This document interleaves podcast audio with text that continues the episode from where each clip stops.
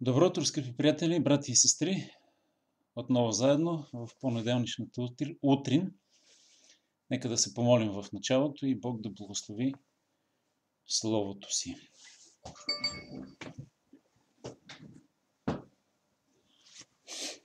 Благодарим Ти, Господи Боже, за чудесната утрин, за началото на новата седмица. Благодарим Ти, Господи, за изминалата такава, за това, че до тук ни помогна Господ Ехова.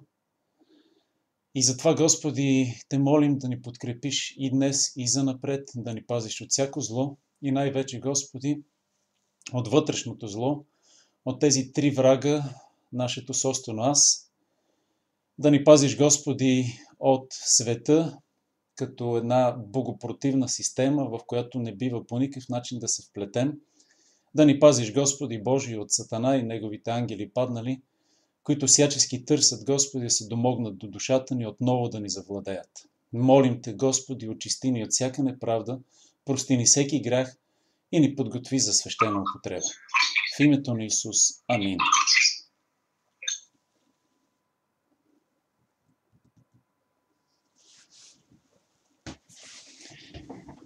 И така, мили приятели, днес отново пред Бога заставаме, за да четем Светото Писание, което днес се намира в послание към а, Ефесяните, а, т.е. към Колосяните, а, втора глава вече, от първи стих.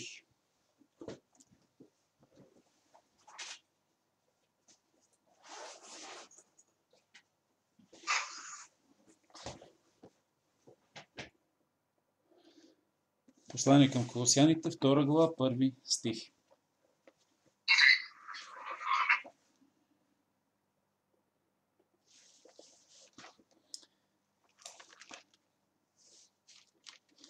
Защото желая да знаете каква голяма борба имам за вас и за онези, които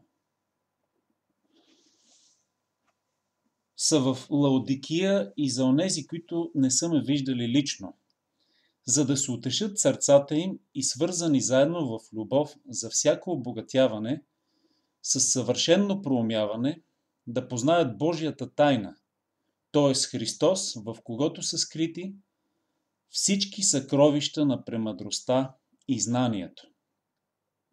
Това ви казвам, за да не ви измами някой с убедителни думи.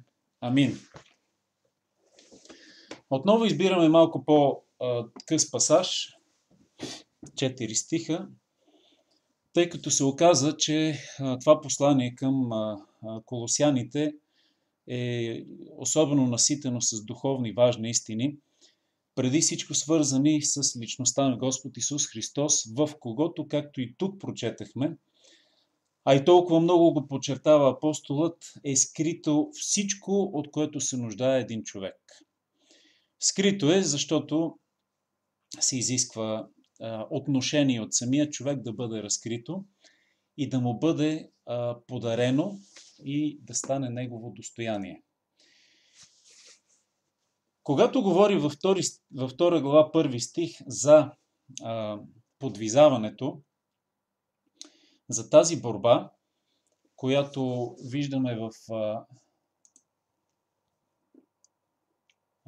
виждаме в различните преводи преведено по различен начин, но думата е същата, която се използва и преди това в 29 стих. по-скоро корена ти. В 29 стих трудя се и се подвизавам според Неговата сила на Исус Христос, която действа в мен мощно. Подвизаването е глагол, докато тук е съществително – Желая да знаете каква голяма борба, какъв голям подвиг имам за вас и за онези, които са в Лаудикия и не са ме виждали лично. Ами, как би могло, веднага си задаваме въпроса, ако знаем контекста, апостол Павел да се бори за тях при положение, че никога не са го виждали. И те него. Знаем добре, че църквата в Колос и близката в географско отношение Лаудикия и от подобните там и околните там в този район, който в момента се намира в Мала Азия, в територията на днешна Турция, как биха могли да, или по-скоро как би могъл той самия да води голяма борба за тях, при положение, че не ги е виждал. Обясненията са на няколко. От една страна, отговорността на апостол Павел, който той съзнава за неговата отчетност пред Господ за всички църкви на езичниците, сред езичниците. И макар да не е създал тази църква лично, както го е направил, да речем, в Коринт, в Ефес, в Солун, да речем, той води борба и за Лаодикийската църква. Нека не забравяме, че той е този, който в огромна степен, как да кажа, е един водач на, така да го съотнесем към съвременните ни представи, на една голяма деноминация. Айде да ни бъде най-близо до българския контекст патриарха. Той е този, който води синода, този, който сред езичниците се счита наистина за водач, от когото зависи много в организационно отношение, не само в доктринално, както той се грижи. И при всички случаи, както един патриарх, така да се каже, читав, мисли непрестанно за своето паство и то голямата си територия, на която са основани църкви, така и апостол Павел в никакъв случай не подминава в съзнанието, в сърцето си и тези църкви, които макар да не е създал лично, са под неговата м- отговорност, не казвам юрисдикция, а, но служение, което достига и до тях.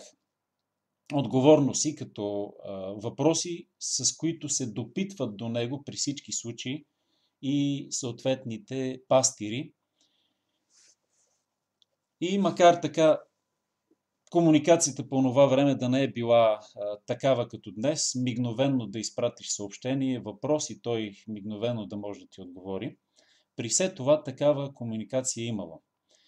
Изградени са църквите в Лаодикия и региона и Колос а, от Епафрас, най-вероятно, който има своята връзка с а, апостол а, Павел, включително и да отиде до Рим, за да получи това писмо и да го върне към колосяните – и така и завършва самото писмо. Прочетете го и в а, Лаодикия. Така, значи, борбата от една страна, както казахме, е, а, че той носи отговорност, мисли, разсъждава и взема различни решения, притеснява се със сигурност. Безпокойството му е голямо за тези църкви там, защото в целия регион са плъзнали лъжеучителите гностици и други, въобще вълци грабители има навсякъде, във всяка църква, под различни форми, с различни учения. И апостолът се безпокои специално за църквите в региона на Колос, за гностицизма, за което и втора глава, която започваме от днес, много говори. Борба голяма, вътрешна битка, притеснение и молитва което е второто значение на тази борба, на този подвиг, на тази агония. Агон, агон, който в 29 стих е глагол, тук вече е съществително и може би някой би го превел като агония. Буквално. Разбира се, с времето това се е изменил своята същност тази дума и се използва преди всичко в предсмъртни мъки – но а, мъките или по-скоро трудностите, борбата, както тук е преведено в нашия превод, си е същата и тя е преди всичко молитвена. И тук идваме до второто значение, основно според мен, тази голяма борба за тези църкви на апостол Павел е молитвата за тях и тя е сравнена с агония, с борба. Молитвата на Исус Христос със сигурност не съм поглеждал, но предполагам или би могло с пълна сила и право да се преведе също като агонизиране, като агон, подвиг, подвизаване в молитва, когато той се моли в Гециманската градина нашия Господ и знаем добре големи капки кръв а, под тази форма пада под тамо на земята. Това е една усърдна молитва. Усърдна не просто е така, помежду другото, да си кажем молитвичката. Това е молитва, която е съпроводена и с духовна борба и с противостоене от страна на, а, от страна на демоничните сили, които се противят преди всичко и най-вече срещу молитвата. Противят се срещу молитвата. И той желая да знаят а, колосяните и лодикяните за тази борба, която той води. За да разберат, че се води духовна борба, сериозна, в която те би трябвало да участват, а вероятно са доста пасивни, и се поддават на лъжите, за които един истински баща сериозно се безпокои. Родителят винаги се притеснява да не би няко... детето му да бъде подмамено, да бъде завлечено от лукави хора и естествено от позицията на мъдростта се опитва да го предпази от много множество грешки. И тази борба я води апостол Павел и за тези, макар да не са му, така да се каже, директни чада, но косвени, защото Епафрас се е спасил чрез него, а пък те чрез Епафрас и в този духовен смисъл те са му внуци. А пък знаем добре, че дядовците още повече се безпокоят и бабите по един специфичен за тях начин за, внуци, за внуците си. И желая да знаете каква голяма борба имам, за да се утешат сърцата ви, и вашите в Колос, и в Лаодикия, и за тези, които лично не сте ме виждали, но знаете, че аз мисля за вас, моля се за вас усърдно и се безпокоя и ви пиша това послание, за да разберете моето голямо притеснение и безпокойство и моите съвети как да се опазите от всички врагове, които са ви омаяли. Не казвам нападнали, по-скоро омаяли за да се утешат сърцата ви, да се успокоят, да се утешат, да са а, в а, твърдост, по-скоро не толкова утеха, колкото да се затвърдят, е буквалният смисъл на, този, на тази гръцка дума. И свързани заедно в любов за всяко обогатяване с съвършенно проумяване да познаят Божията тайна, т.е. Христос. Идваме сега до много важен, важна част от, от нашето послание. И тук продължава, както говори в първа глава за личността на Исус Христос, продължава да настоява и така го прави и до края на посланието, колко огромно значение има познаването на Исус Христос, когато познавайки го, ще бъдеш опазен от всичко извън него, което е лъжа. Защото знаем добре, Той е пътят, истината и живота и всичко, което противоречи на Него, на Неговата същност, на Неговите думи и на личното му себеразкриване на всеки един човек е лъжа. Някаква форма на лъжа, заблуда и отклонение от истината. И затова той казва, свързани заедно в любов, за всяко обогатяване с съвършено проумяване, да познаете Божията тайна Христос. Свързани заедно в любов е още едно оръжие, което той припомня на, на колосяните, на лодикийците, защото свързани вие, вярващите там в местното тяло, в любов, имате голяма защита. Любовта помежду ви съединението в църквата, обединяването в общ дух, в общи цели, в обща вяра, общи убеждения и то основани върху Светото Писание и, върху, върху, и в Христос основани, ще ви опазят от заблудите на гностиците и на другите лъжоучители. За това да се утешат сърцата ви, свързани заедно в любов. Тогава идва твърдостта, тогава идва утехата, тогава идва непреодолимата преграда за демоните които, и за измамливите духове, които желаят да превъзмогнат всеки поединично. Знаем добре, разделяй и владей е сатанинския принцип, който много често използва. Изведе ли някой от църквата, от общението с вярващи, след това го плечкосва, омайва, лъже и в крайна сметка дори погубва. Затова поединично християните по правило не устояват. Но свързани заедно в любов, те придобиват и обогатяване, и проумяване.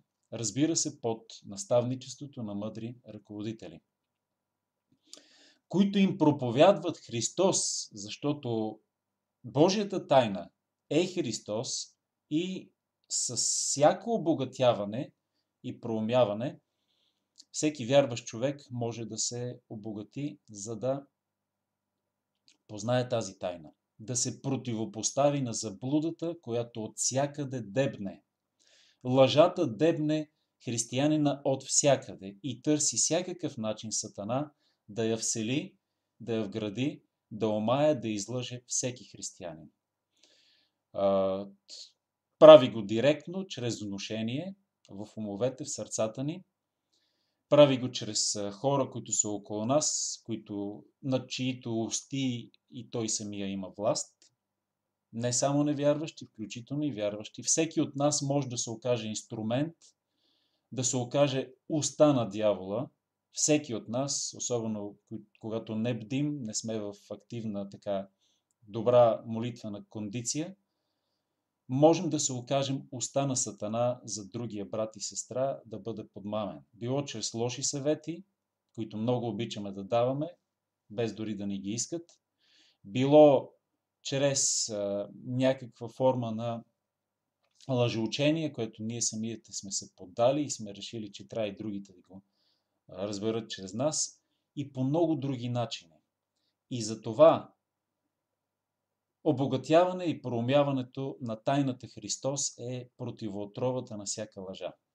Искам да ви прочета няколко паралелни пасажа за богатството на Божията тайна.